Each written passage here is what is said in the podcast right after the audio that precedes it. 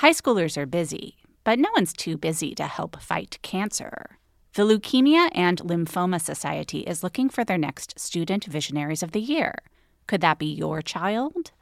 High schoolers who participate in this seven week philanthropic leadership development program gain valuable life skills like project management, communication, financial literacy, and entrepreneurship. Forming strong teams behind them, they fundraise for the Leukemia and Lymphoma Society in honor of a pediatric blood cancer survivor right in their local community. Most importantly, this campaign is an opportunity for high schoolers to engage in meaningful work within their community and make a real impact on the lives of blood cancer patients and their families. Sound like something your child might be interested in? You can learn more about Student Visionaries of the Year or even nominate a student at lls.org slash students. That's lls.org slash students. You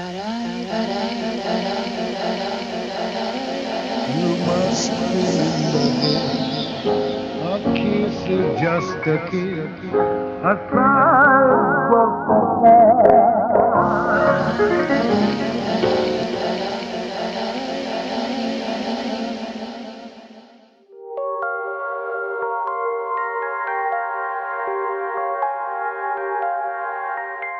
Welcome to another episode of You Must Remember This, the podcast dedicated to exploring the secret and or forgotten histories of Hollywood's first century, part of the Panoply Network. I'm your host, Karina Longworth, and this is another installment in our ongoing series, Bela and Boris. Once upon a time, many, many years ago. I am Dracula. It's alive! Oh, in the name of God! Now I know what it feels like to be God! I was greater than any real vampire. Sure, sure. Awake. Have I been asleep? She hates me.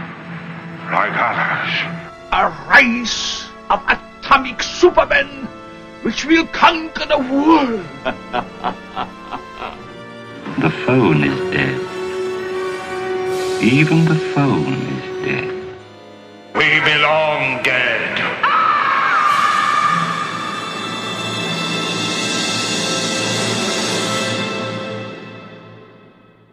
Last week, we explored Bela Lugosi's star making role as Dracula in the 1931 film Dracula, and the rest of his career spent playing vampires.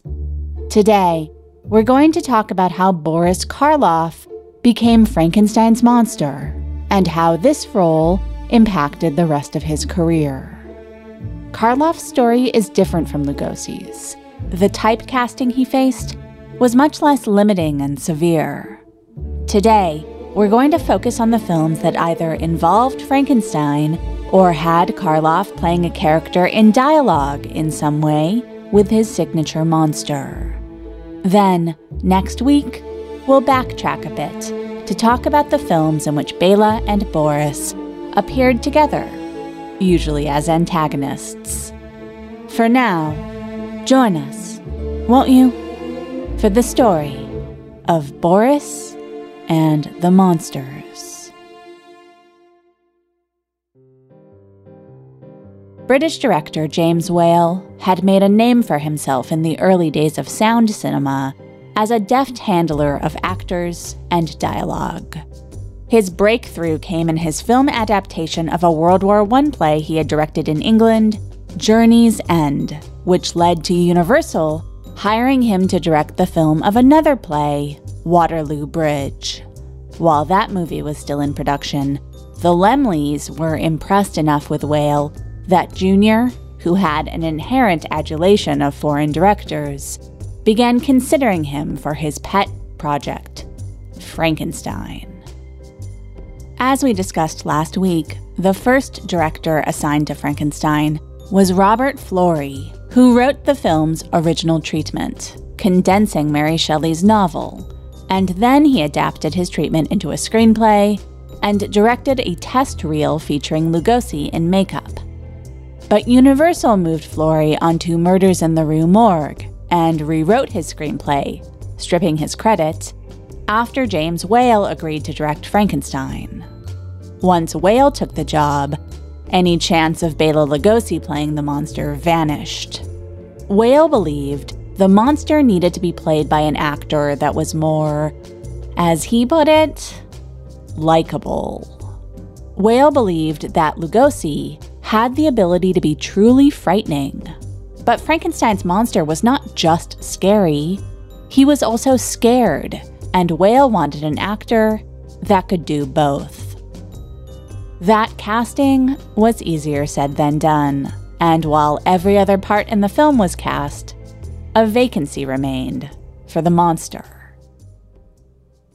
Boris Karloff had dozens of film credits by 1930, but his name wouldn't have been recognizable to anyone other than the most eagle eyed credits watchers. As a character actor in early 30s Hollywood, he mostly played supporting parts as crooks in gangster movies or donned degrees of brown or yellow face to play ethnic villains.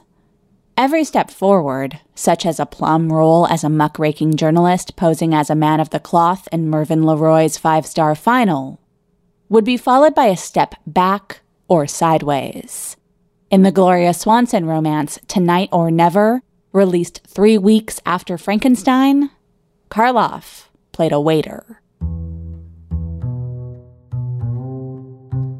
The standard story of how Boris Karloff was cast as Frankenstein's monster holds that in the Universal Studios commissary, Whale spotted the actor, who was on the lot filming the supporting male part in a crime programmer called Graft, and had an assistant ask Karloff if he would come sit with the director for a cup of coffee. Soon thereafter, Karloff was asked to test to play the monster in Frankenstein. Another story, told by David Lewis, who was Whale's boyfriend at the time, holds that Lewis saw Karloff in the Howard Hawks film version of The Criminal Code and recommended him to Whale. There's a scene in Hawks's film in which Karloff's character wordlessly stalks and corners a petrified prison inmate. As filmed by Hawks, Karloff's body looks huge, and though we mostly only see him from behind, he's absolutely terrifying. Karloff performed his screen test in full makeup, designed and applied by Jack Pierce, a former baseball player turned makeup artist. This was a grueling process, but Karloff was game. He voluntarily removed a dental bridge to make one side of his face look more sunken, and he asked Pierce to do something to deaden the look of his eyes. Pierce's solution was to rub mortician's wax on his eyelids. The wax didn't do the job, Karloff's expressive eyes shone out from his sunken face and grabbed the Laemmles, who realized that with Karloff, they'd have a monster who convincingly lashed out because he himself was so badly suffering. He got the part. Karloff was happy to have a job, though of course he understood that this job was riskier than most as Karloff reportedly confided to Edward Sloane, the actor who played Van Helsing in Dracula and the doctor's mentor in Frankenstein. This will probably kill my career. That is, if anyone recognizes me. But of course, he was wrong. Frankenstein would make his career, and it would change not just his life, but that of Bela Lugosi's, too. Though most histories have suggested that Lugosi, as we discussed last week, chose not to play Frankenstein's monster, and that this was a short sighted bad decision made largely out of vanity that would backfire for him, there are some different accounts for why Lugosi didn't play the role. Some writers believe that Universal allowed Lugosi to save face by claiming that he didn't want the part although the claims that he had turned it down for lack of lines didn't exactly make him look good. What does seem clear is that Whale didn't want to work with Lugosi, and that he was right to think that Bela was not right for this part. Lugosi was better casting for the mad Darwinist in Murders in the Rue Morgue, the sophisticated intellectual driven to the dark side by the possibilities of science. And Karloff was better casting for the inarticulate but tortured soul, trapped within the cobbled together hunks of flesh. The monster's makeup and costume took five hours every morning to apply. Karloff's suit was padded with quilting and had a steel rod sewn in where it would touch his spine. There was more steel in the legs of his pants and lifts in his boots to exaggerate Karloff's height of just under six feet, making him to appear to be almost a foot taller than he would naturally stand. He wore a square shaped prosthetic on the top of his head to give the illusion that his skull had been sawed off and sewn back on. Bolts were attached to the side of his head. This is where Dr. Frankenstein attached the electrical clamps to reanimate his creation. But the permanent presence of them on the walking monster hammered home the film's theme of the unsettling intrusion of science onto nature. Finally, every surface of Karloff's skin that was visible was painted not just with hideous scars to suggest mismatched parts that had been sewn together clumsily, but also green paint, which photographed in black and white as though his skin was slightly decomposed, even as it appeared to be alive. Okay, quick math. The less your business spends on operations, on multiple systems, on delivering your product or service, the more margin you have and the more money you keep. Obvious. But with higher expenses on materials, employees, distribution, and borrowing, everything costs more. So, to reduce costs and headaches, smart businesses are graduating to NetSuite by Oracle. NetSuite is the number one cloud financial system, bringing accounting, financial management, inventory, HR into one platform and one source of truth. With NetSuite, you reduce IT costs because NetSuite lives in the cloud with no hardware required, accessed from anywhere. You cut the cost of maintaining multiple systems because you've got one unified business management suite and you're improving efficiency by bringing all your major business processes into one platform, slashing manual tasks and errors. Over 37,000 companies have already made the move. So do the math. See how you'll profit with NetSuite. Backed by popular demand, NetSuite has extended its one of a kind flexible financing program for a few more weeks head to netsuite.com slash remember. netsuite.com slash remember. netsuite.com slash remember. Frankenstein was filmed in late summer, and this getup was unbearably hot for Karloff to wear. On breaks, he'd return to his dressing room and undress, and his underwear would be soaked with sweat. This wasn't the extent of Karloff's suffering on the movie. He had no stunt double, and so he had to do all of the monster's inhuman feats himself, including throwing a small girl into a lake and carrying actor Colin Clive, who played Dr. Frankenstein, up a hilltop set.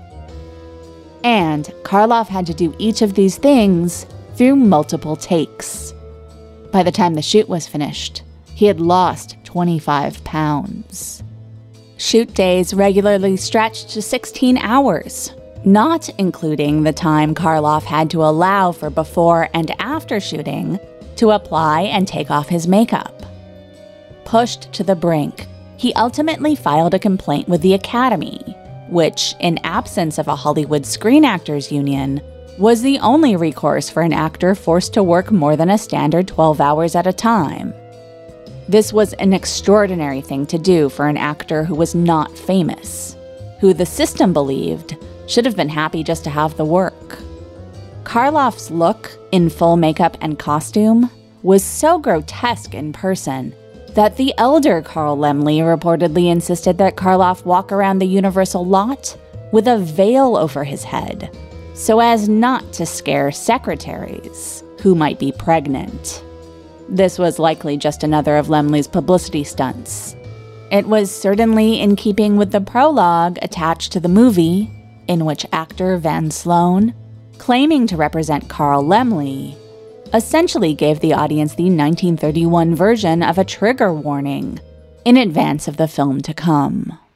Mr. Carl Laemmle feels it would be a little unkind to present this picture without just a word of friendly warning. We are about to unfold the story of Frankenstein, a man of science who sought to create a man after his own image without reckoning upon God. It is one of the strangest tales ever told. It deals with the two great mysteries of creation life and death. I think it will thrill you. It may shock you. It might even horrify you. So if any of you feel that you do not care to subject your nerves to such a strain, now is your chance to, uh, we've warned you.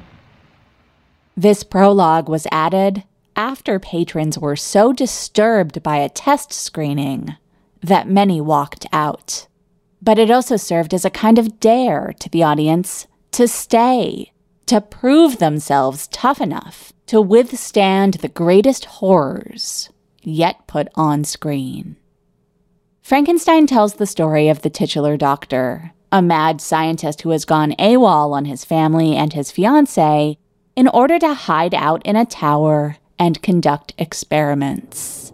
These experiments involve robbing graves and hanging out around the sites of executions in order to amass stray body parts, out of which he will build a man into whose head he will drop a preserved brain. With the help of the electricity he harnesses through a lightning storm, Frankenstein will bring his creation to life. Frankenstein's worried loved ones catch up with him just as his plan is coming together. What none of them know, including the doctor, is that the brain that Frankenstein's assistant Fritz stole and inserted into the creature's skull previously belonged to a serial killer. They all watch as the doctor raises his creation on a platform up to the top of the tower to electrocute the cobbled together corpse. He lowers the platform, and Karloff, playing the creation, wiggles his fingers. It's moving. It's alive. It's alive. It's moving. It's alive. Oh, it's alive. It's alive. It's alive. It's alive. Oh, in the name of God. Now I know what it feels like to be God. Whale introduced the fully functional monster with four shots, cut in quick succession. In long shot, Karloff backed through a door. In medium shot, he turns to face the camera. Then come two quick shots one a close up on the monster's face, then an infinitesimally short, extreme close up. Though Karloff's eyes are not isolated with light and shadow in these shots the way Lugosi's were as Dracula, they dominate your impression of Karloff as the monster. His pupils rolling back in his head, more white showing than dark, convey that the mere effort to live is an incredible hardship. With these shots, Whale makes sure that the viewer is simultaneously horrified by the monster and sympathetic to him. Dr. Frankenstein's endeavor was painted as dangerous, law and ethic breaking, and just plain nuts before the monster walked. So meticulously does Whale break down the folly of not even trying to resurrect a man, but instead bring to life a literal exquisite corpse collaged together out of multiple men, that it's no surprise that as soon as the monster lives, he resists life with every breath and fights the humans who created him and who essentially imprison him. What is a surprise is that the viewer understands that, in a sense, the monster is the victim, and that we're able to feel a complicated mixture of horror and empathy when he accidentally kills Maria, a little girl who befriends him. Even after the success of Dracula, Carl Laemmle Sr. thought his son was a fool to keep investing in scary movies. The father hadn't wanted the son to make Frankenstein at all. I don't believe in horror pictures, he said. It's morbid. People don't want that sort of thing. Frankenstein also was considered a bigger gamble than Dracula because the source novel was older and the general public was less familiar with the premise and the specifics of the story. Laemmle Jr. asked his father to trust him. Yes, people do want that sort of thing, Junior told his father. Just give me a chance, and I'll show you. Junior showed everyone. Frankenstein would be by far the biggest hit of 1931, grossing $12 million worldwide. Opening in November, nine months after Dracula, it almost wiped the memory of that hit off the map. Universal apparently hadn't realized that they were grooming a new star in Karloff. They hadn't even invited him to what served as the film's premiere, an out of town preview in Santa Barbara. As Karloff explained, I was just an unimportant freelance actor, just the animation for the monster costume. But then Frankenstein became an instant smash hit, and by the end of 1931, Universal was promoting Lugosi and Karloff as their hottest stars through shared photo shoots. But each actor's fortune was directly tied to the success of their latest movies. While Universal let Lugosi's contract lapse after Murders in the Rue Morgue bombed, after Frankenstein, Karloff was signed to a star contract at Universal worth $750 a week. In Frankenstein, in order to keep the monster mysterious, Boris's name was replaced in the credits by a question mark. As befitting his instant legend status, for his next few films, Boris would be billed by his last name only. He was the one and only Karloff. Universal, in a sense, chose Karloff over Lugosi but the studio sort of whiffed by casting Karloff in the supporting part of a deaf manservant in the next James Whale film, The Old Dark House. He got his real Frankenstein follow up over a year after his debut as the monster in The Mummy.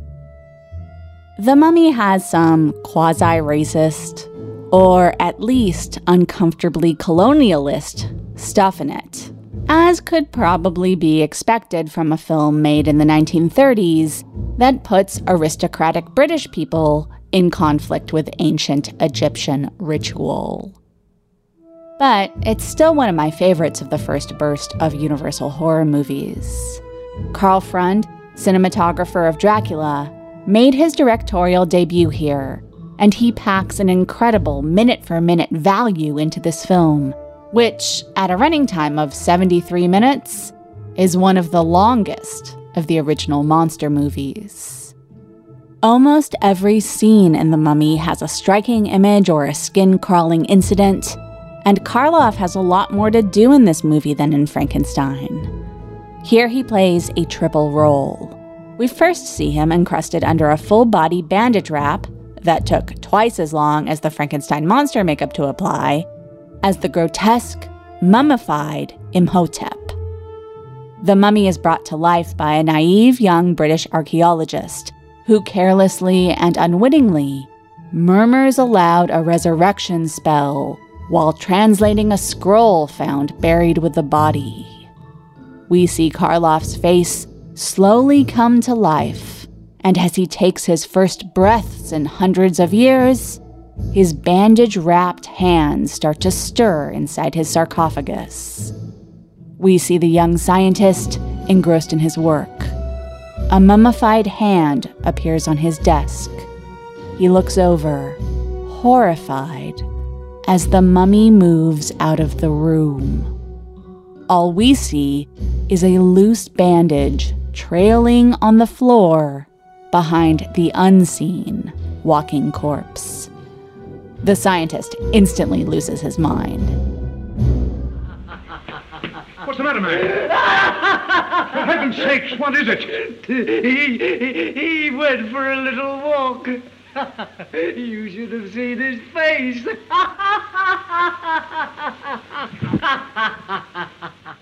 It was Freund's stroke of genius not to show Karloff in full mummy gear walk out of the room, but to instead play the horror through the archaeologist's reaction.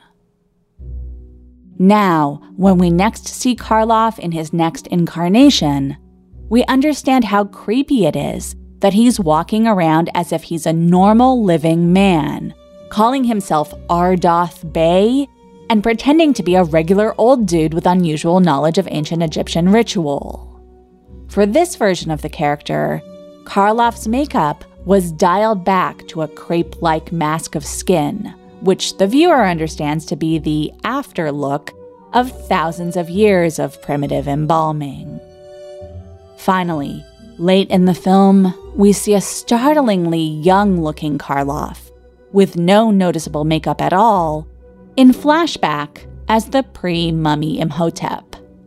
Up to this point, for more than half of the film, Karloff's Bey has seemed chillingly and unwaveringly evil, as he uses hypnosis to lure and control Helen, a gorgeous half British, half Egyptian woman who Bey believes is the reincarnation of a dead princess. And then he draws Helen to his reflecting pool and shows her a flashback, revealing that Imhotep was buried alive as punishment for loving the princess so much that when she died of natural causes, he tried to resurrect her. This flashback makes the mummy as sympathetic as a dead man who uses mind control to torment an innocent young woman could possibly be. And it's another example of how Karloff can barely function as a one dimensional villain. To not have him play the justification of the villainy would be like leaving half of his talent on the table.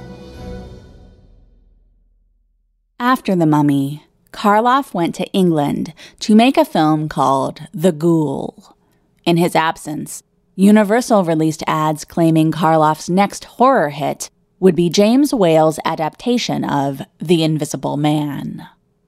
But Whale was proceeding to prepare that film without Karloff, maneuvering to cast his friend, Claude Rains, who had appeared in just one minor film over 10 years earlier. Whale got his way when Karloff learned that, instead of honoring his contract and giving him a scheduled salary raise, Universal planned to cut Karloff's salary. Karloff had already been having discussions with friends about the need for an actors' union specific to screen actors. As Actors Equity, the Broadway union was totally ineffectual in dealing with the studios. And the Academy, which most major screen actors were members of, was created and run with the interests of the studios in mind. The giant profit margins of the studios were in part based on actors allowing themselves to be exploited. For instance, you could pay Bela Lugosi anything because he was afraid to not take whatever he could get. But Boris Karloff knew what he was worth, and when Universal tried to undercut his value, Karloff wasn't going to take it. He left Universal, voiding his contract and rendering him a freelancer. On June 30th, 1933, Karloff and a crew of fellow actors, none of them as well known as Frankenstein's monster, filed articles of incorporation for the Screen Actors Guild. Karloff hosted many initial meetings of the union in his home in Toluca Lake, the bedroom community in the shadow of Warner Brothers and Universal. That summer, stars began taking Karloff's lead, leaving the Academy to join the Screen Actors Guild. Now, the new guild included amongst its members James Cagney, Eddie Cantor, Groucho Marx, who served as treasurer, and vice presidents Adolphe Menjou, Fredric March, and Ann Harding. The number of prominent performers gave the Screen Actors Guild legitimacy, but they may not have had the courage to leave the Academy and come together if Karloff hadn't set the example. Two months into his career as a union organizer, Karloff left for Arizona to shoot the World War I film The Lost Patrol for director John Ford. This would be a commercial hit, but few films of 1933 were as successful as Karloff's next picture, The House of Rothschild, in which he played the anti Semitic antagonist to the family of Jewish bankers. Having proven his worth outside the gates of Universal City, the Laemmles now begged Boris to come back. They offered him an enormous salary of $7,500 for four weeks of work on the first film to pit him opposite his presumed rival, Bela Lugosi, The Black Cat. This film, which we'll talk about extensively next week, was such a success that it convinced Universal the time was right to bring back Frankenstein.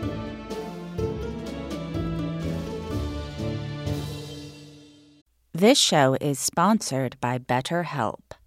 I frequently have this experience in therapy where I tell my analyst something that is happening or happened with someone else, and they ask me how I feel about it, and then they ask me if I have told the person in question how I feel, and a lot of the time my answer is nope, because just telling the analyst is kind of enough. We all carry around different stressors, big and small. When we keep them bottled up, it can start to affect us negatively.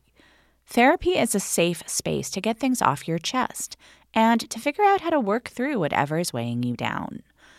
Everyone needs a sounding board. Just talking to a therapist about what's going on can make you feel better. Other times, a therapist can offer strategies or new ways to frame the difficulty you're having. Maybe you'll leave your session with action items that you can work on, or maybe just talking it through will give you the perspective you need to make changes. But therapy is a good first step to figuring that out. If you're thinking of starting therapy, give BetterHelp a try. It's entirely online, and it's designed to be convenient, flexible, and suited to your schedule. Just fill out a brief questionnaire to get matched with a licensed therapist and switch therapists anytime for no additional charge. Get it off your chest with BetterHelp. Visit betterhelp.com slash YMRT today to get 10% off your first month. That's betterhelp, H-E-L-P, dot com slash YMRT.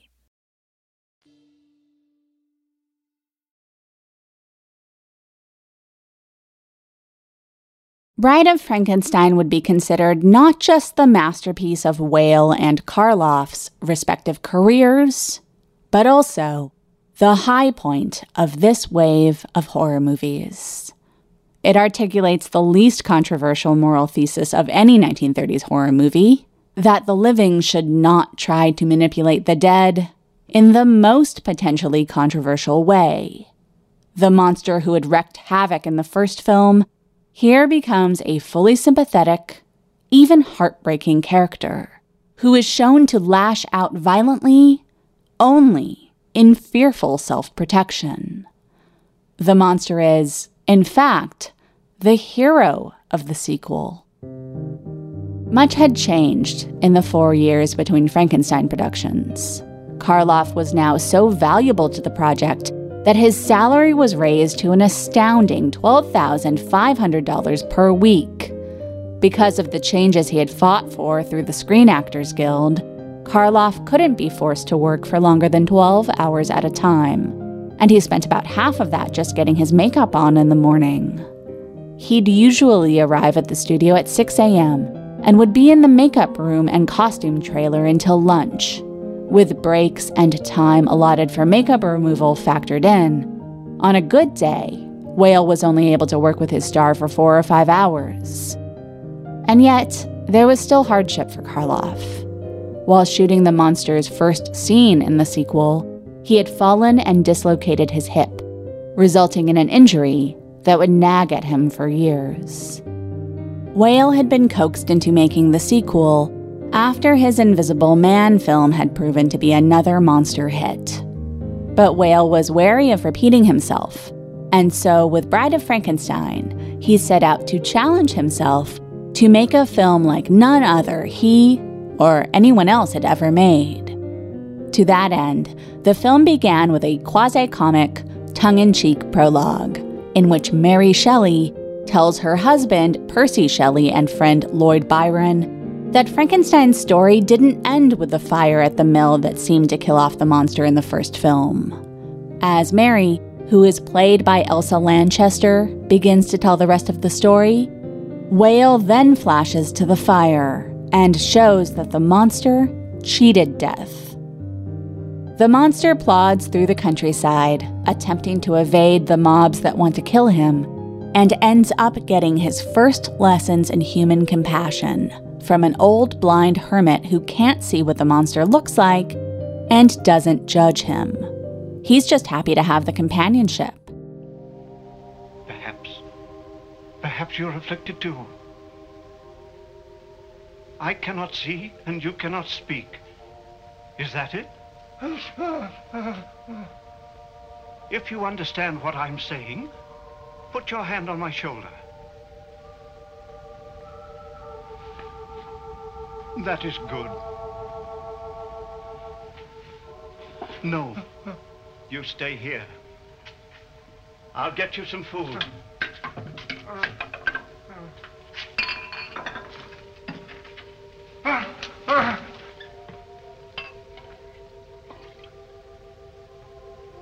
We shall be friends. I have prayed many times for God to send me a friend. It's very lonely here. And it's been a long time since any human being came into this hut. I shall look after you. And you will comfort me. The blind man's compassion and Karloff's eager, grateful response to it are equally startling in a film series that, to this point, has depicted almost zero acts of human connection or kindness.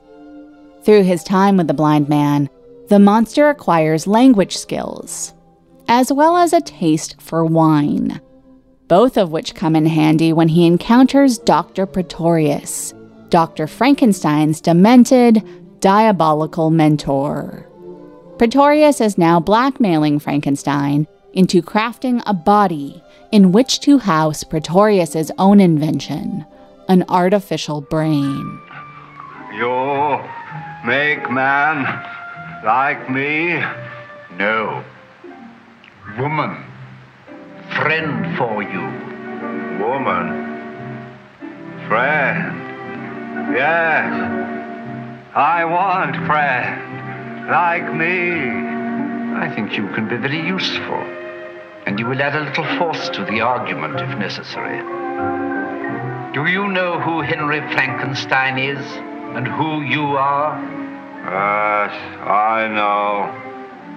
Made me from dead. I love dead. Hate living. You're wise in your generation.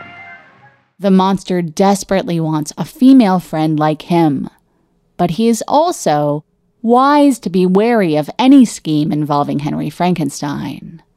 The bride, also played by Lanchester, is made and brought to life, but all doesn't go as planned.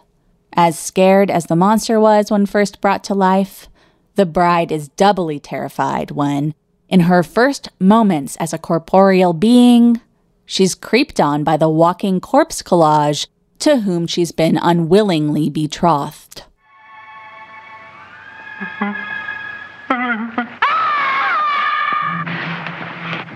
she hate me like others?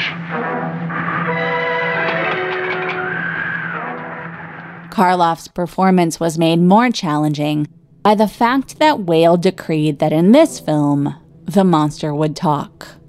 Karloff was against this, calling the decision stupid. If the monster had any impact or charm, it was because he was inarticulate. But Karloff wasn't the kind of actor who pushed back against a director. He was the kind of actor who did what he was asked to do and then went home and puttered in his garden with one eye on the cricket scores until the next time he needed to work. And in the end, Karloff was wrong. Bride of Frankenstein is the most sophisticated horror film made in Hollywood to that point, and the complicated emotions it inspires have much to do with Karloff's articulation of the monster's thoughts and desires. In the film's deeply disturbing and moving, almost symphonic climax, the monster gets the final, powerful word. Right before he pulls a lever that will touch off explosives that will destroy Frankenstein's lab, his monster, and the bride once and for all. Or at least until the next sequel. You stay. We belong dead. Ah,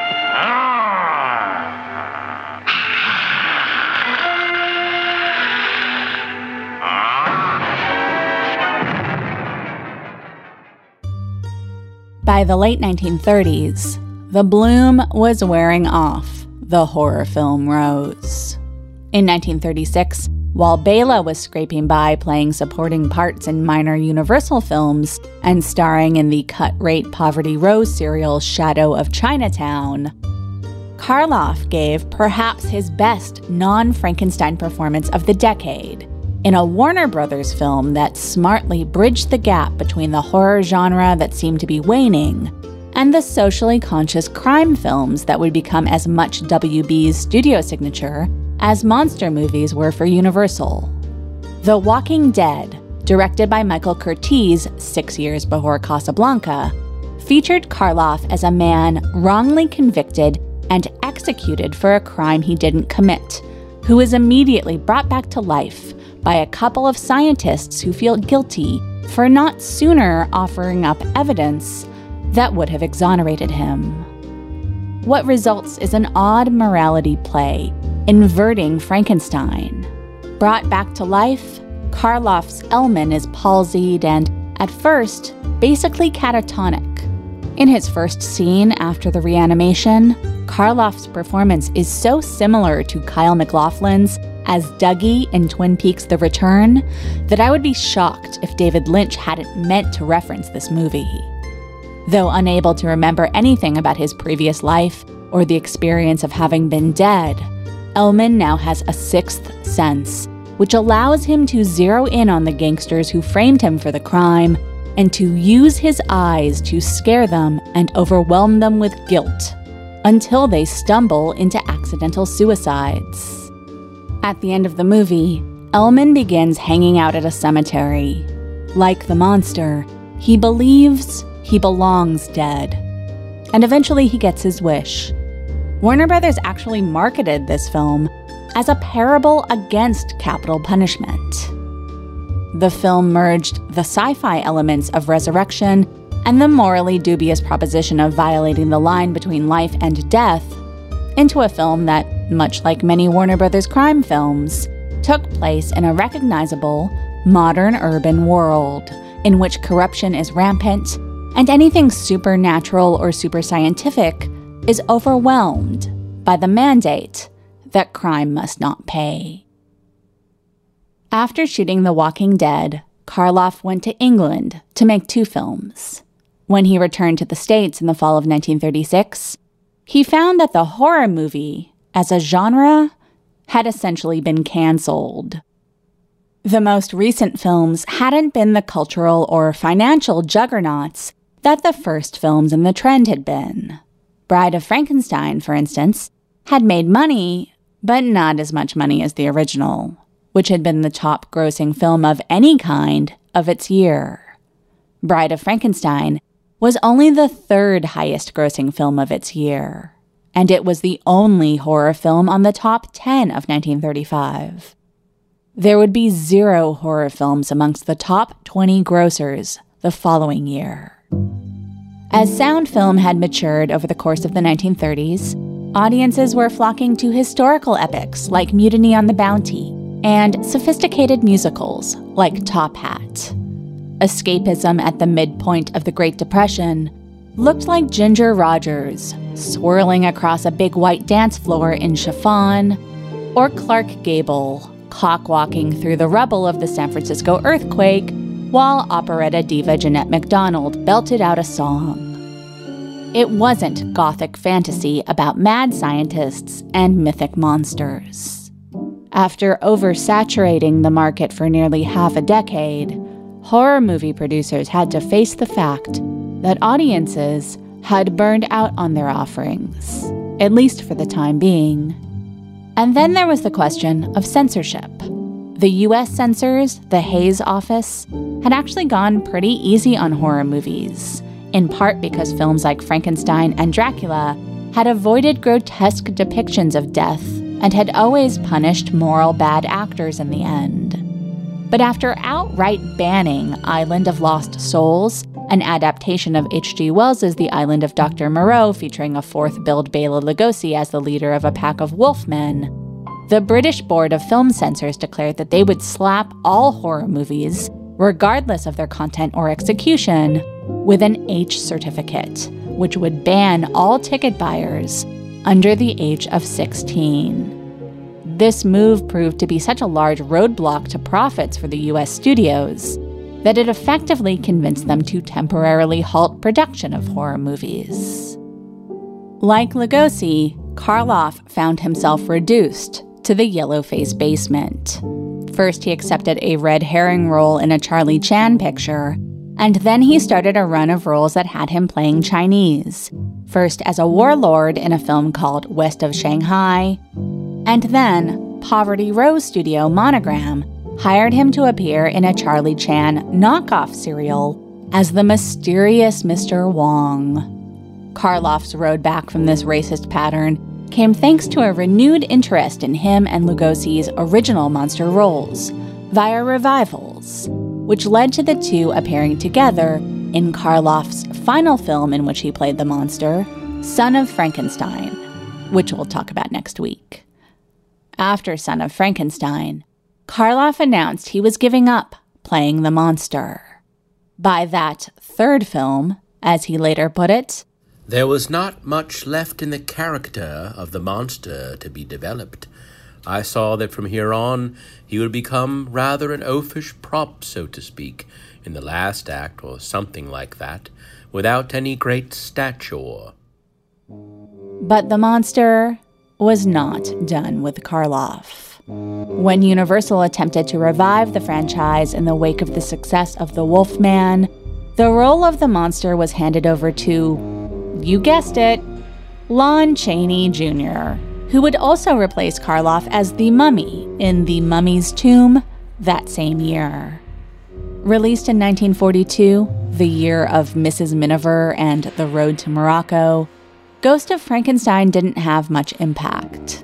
Perhaps understanding that it was best to limit Chaney, an actor of limited talents, to just one monster, when Universal made their next Frankenstein movie the next year, Frankenstein Meets the Wolfman, they had Chaney play the Wolfman in it, and Bela Lugosi, who had been playing the assistant Igor in the last two Frankenstein installments, was now the monster. A year after that, Universal made House of Frankenstein, for which they abandoned Lugosi and cast Glenn Strange as the monster. They also hired Karloff to tutor the new actor, while he played the mad scientist. A decade and a half passed, and Karloff did other things, some of which we'll talk about in later episodes. Then, in 1958, he was offered $25,000 to return to the world of the monster by playing Dr. Frankenstein's grandson in Frankenstein 1970, a CinemaScope meta sequel directed by Howard W. Koch, a former Universal office boy who would later run Paramount. This episode is brought to you by Mubi, the curated streaming service dedicated to elevating great cinema from around the globe. Every film on Mubi is hand selected by real people who really love movies, so you get films from iconic directors, from emerging auteurs. There's always something new to discover. And coming up in May, here's something to discover Gasoline Rainbow, the latest film from the Ross brothers. They are the acclaimed directors behind another great film you might have seen called Bloody Nose Empty Pockets. Gasoline Rainbow is about five teens from inland Oregon who pile into a van with a busted taillight to get to a place they've never seen, the Pacific Coast. New York Magazine called it, quote, an ecstatic road trip movie, and that just about sums it up. Gasoline Rainbow opens in U.S. theaters May 10th, and then you can stream it exclusively on Mubi starting May 31st. Best of all, right now you can try Mubi free for 30 days at mubi.com slash YMRT. That's M-U-B-I dot com slash YMRT for a whole month of great cinema for free. Take the ride intentionally writing a very thin and very 1950s line between disarming light comedy and terror, Frankenstein 1970 casts Karloff as Baron Victor von Frankenstein, the last living Frankenstein, an old man living in his family's old German castle, selling off valuables to survive. He allows an American television crew to camp out at his house to film a program about his family's legacy. It's a legacy that the Baron feels like he has failed. He talks of having been forced to serve as a surgeon by the Nazis at Belsen. Resisting their orders, he was tortured and left disfigured and sterilized, rendering him the last of the family line. Though presenting this Frankenstein's drive to make a man in his lab as the only way to continue his bloodline, Frankenstein 1970 made me aware of the inherent subtext about misogyny to every Frankenstein story that I had never picked up on before. The whole franchise is about men seeking to control procreation and inventing ways to exclude women from the process. That said, all Frankenstein movies are pretty consistent in telling us that men are the real monsters. And this movie also has two major moments of sexual harassment, in which two separate men in power try to pressure two separate female underlings to have sex with them. And these scenes put the sympathy squarely with the women. Karloff's Baron is roped into appearing in the American TV show, but instead of saying the lines written for him, he gives an off script monologue about his family's history. I, Frankenstein, began my work in the year 1740 AD with all good intentions and humane thoughts to the high purpose of probing the secrets of life itself with but one end, the betterment of mankind. So wrote my celebrated ancestor. But first he, he had to learn how flesh was made. He had to discover the art of transplanting vital organs from human beings into his creature and knitting them together until they had all the attributes of God inspired birth. Of course, must admit that perhaps he was not too scrupulous about where he got his raw material. But after 17 years, his labors were at last rewarded. He created a living man. But to his horror, what did he discover? But that his creation was a monster, hideous, foul, its evil brain with but one thought, that of survival. And in order to survive, it killed and killed and killed again till it became the very image of the devil incarnate. Then he realized what he had created he must kill. But because he was the creator, he could not bring himself to destroy it. His monologue about the evil of the creature doesn't ring true with what we've seen in previous movies. But his description of his ancestors' hubris and inability to learn lessons from their failures does. In tradition for Frankenstein men, he becomes obsessed with his own godlike ability to violate the rules of life and death, taking the shell of his grandfather's creation, inserting into it his faithful butler's brain, killing off the visiting movie folk one by one to obtain the finishing touches for a new monster, and animating it with the help of an atomic reactor. The monster couldn't look like the monster Karloff had played because this movie was being made by an independent studio, and that would violate Universal's copyright. The new monster clomps around the castle wrapped in futuristic bandages that look less like they're protecting the sutures between body parts and more like he's outfitted to walk on the moon. If it didn't necessarily have the shock value of the original monster, it had something. Between making this new Dr. Frankenstein a concentration camp survivor and having him casually use the money given to him by the Hollywood folk to purchase atomic energy, Frankenstein 1970 subtly updates the old story for a modern day real world, in which real historical events have real impact on the mythic incident. A change which Karloff gets to wink at when his house guests begin to rightly suspect that there's a monster among them. I'm sorry, Herr Bell. My dear Inspector, you must make allowances for these show people. They, they live in a world of fanciful dreams. Hidden doors, sliding panels, even sudden disappearances. The nonsense of things that don't exist. World of make-believe. Exactly what I said to myself, Hellbound. They will stop at nothing at all to get their names in the newspapers. They might even go so far as to disappear. Eh? Karloff's co stars believed that the old man had given a performance that was just too much, too over the top. That, like the character he played, he was an old man stuck in the ways of another time.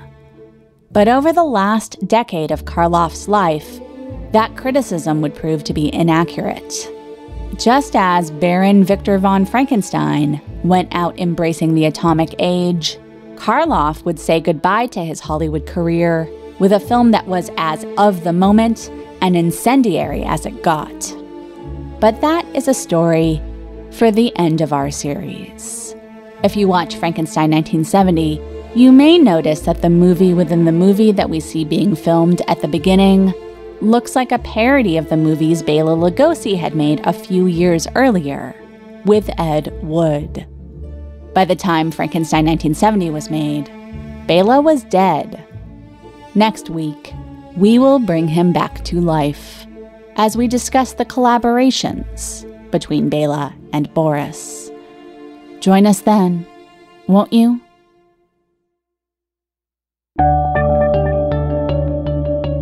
Thanks for listening to You Must Remember This. Today's episode was written, narrated, and produced by Karina Longworth. That's me. Our research and production assistant is Lindsay D. Schoenholtz. Our editors are Jacob Smith and Sam Dingman, and our logo was designed by Teddy Blanks. Special thanks to our special guest, Patton Oswalt, who played Boris Karloff. If you like the show, please tell anyone you can, any way that you can. You can find us on Twitter at Remember This Pod, and we're on Facebook and Instagram too. For more information about this episode and other episodes, please go to our website, you must remember this podcast.com. There you'll find show notes, which include lists of sources for each episode, music credits, and more. We'll be back next week with another tale from the secrets and or forgotten histories of Hollywood's first century. Join us then, won't you? Good night. Best living or dead, hands down, huh? Let's talk more here right now, huh? And my eyes more red than the devil is. And I'm about to take it to another level, bitch. None of who you going, yeah. Ain't nobody cold as this. Do the rap and a track, triple double, no assist. And my only focus is staying on some bogus shit. Arguing with my older bitch, acting like I owe a shit. I heard the beat, the same raps that gave the track pain. Mark the chain.